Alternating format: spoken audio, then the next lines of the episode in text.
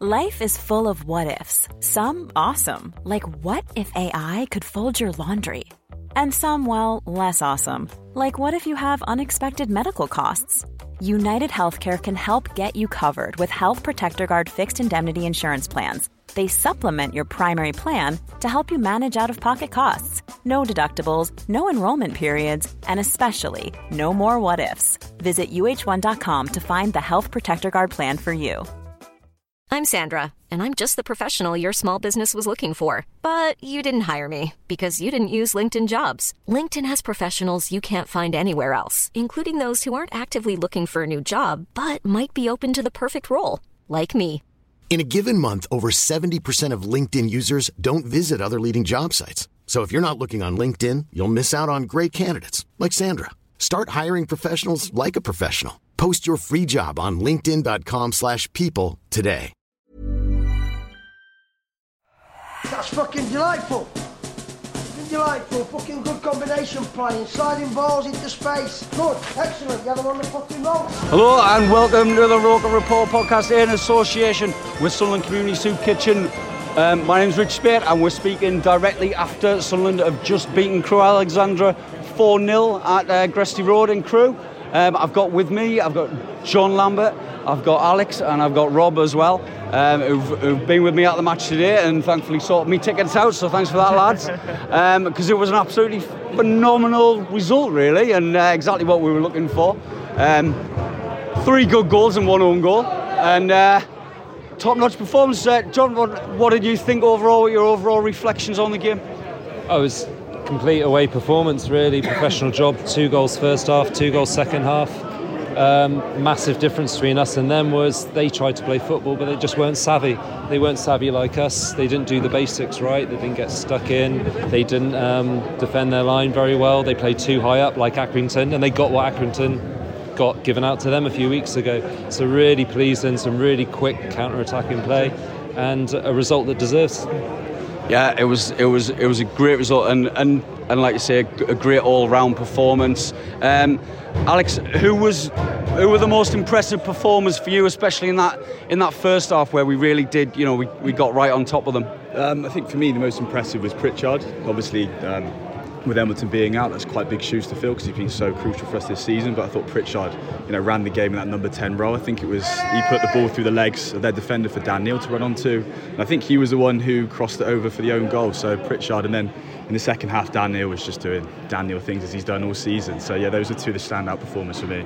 Yeah, absolutely. I mean, Neil was a little bit lucky not to come away with a yellow card. I think at one point, um, Luke O'Nien persuaded the referee not to give him a yellow card after his fifth uh, slightly late challenge. Um, Rob, uh, one, one player I thought was, was great, particularly in the first half, was uh, Aiden O'Brien. He was he, he was bringing it in the first half. Yeah, well, Aiden O'Brien's a bit marmite, isn't he? He's like you, Yeah. you love him or you hate him, and sometimes he looks he looks you know like like nothing of a player. But tonight he was he was tremendous. He was all over the place.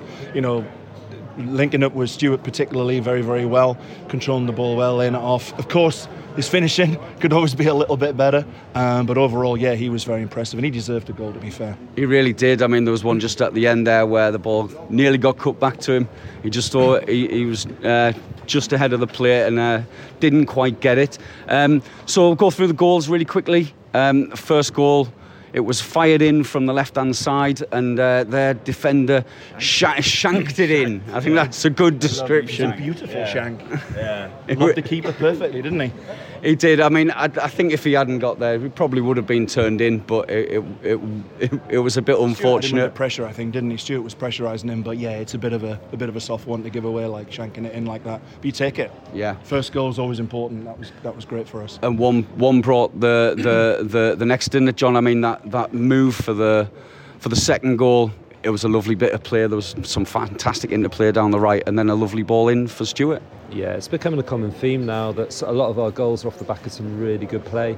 And um, I know it was all a bit jovial last season with the whole Pomo and all the different um, areas of the pitch, but there is there, there clearly is something behind that because there are players putting the ball in in the right areas and we are flooding the box. And the likes of Ross Stewart isn't going to miss those chances. You know, he's you'll out jump anyone, and that, that second goal was just a piece of cake for him, really.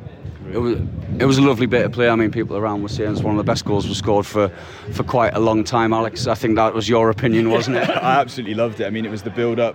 You can see just you know the difference this season with some of the players who got their technical ability. They just retained the ball, knocked it off, ran into space, and then yeah, just carved them open. To be honest, and it was sort of the story of the first half. We were just cutting them open, and then after the own goal, it was just yeah, the floodgates sort of yeah open for us. It, it, it did. I mean, half time came and went, um, and we were on top again. I mean, they came out a little bit straight after the break, and they had a little bit of the ball. But I mean, that that third goal really killed the game off. It was. I don't, know, I don't know how the ball got across the, the, the box. It was Pritchard put the ball in off the corner. Yeah, I didn't see who it was, but it, it sort of it was the first man job on there, but it came through there and it went, fell to Stewart. I think it was. Yeah. Who put it in.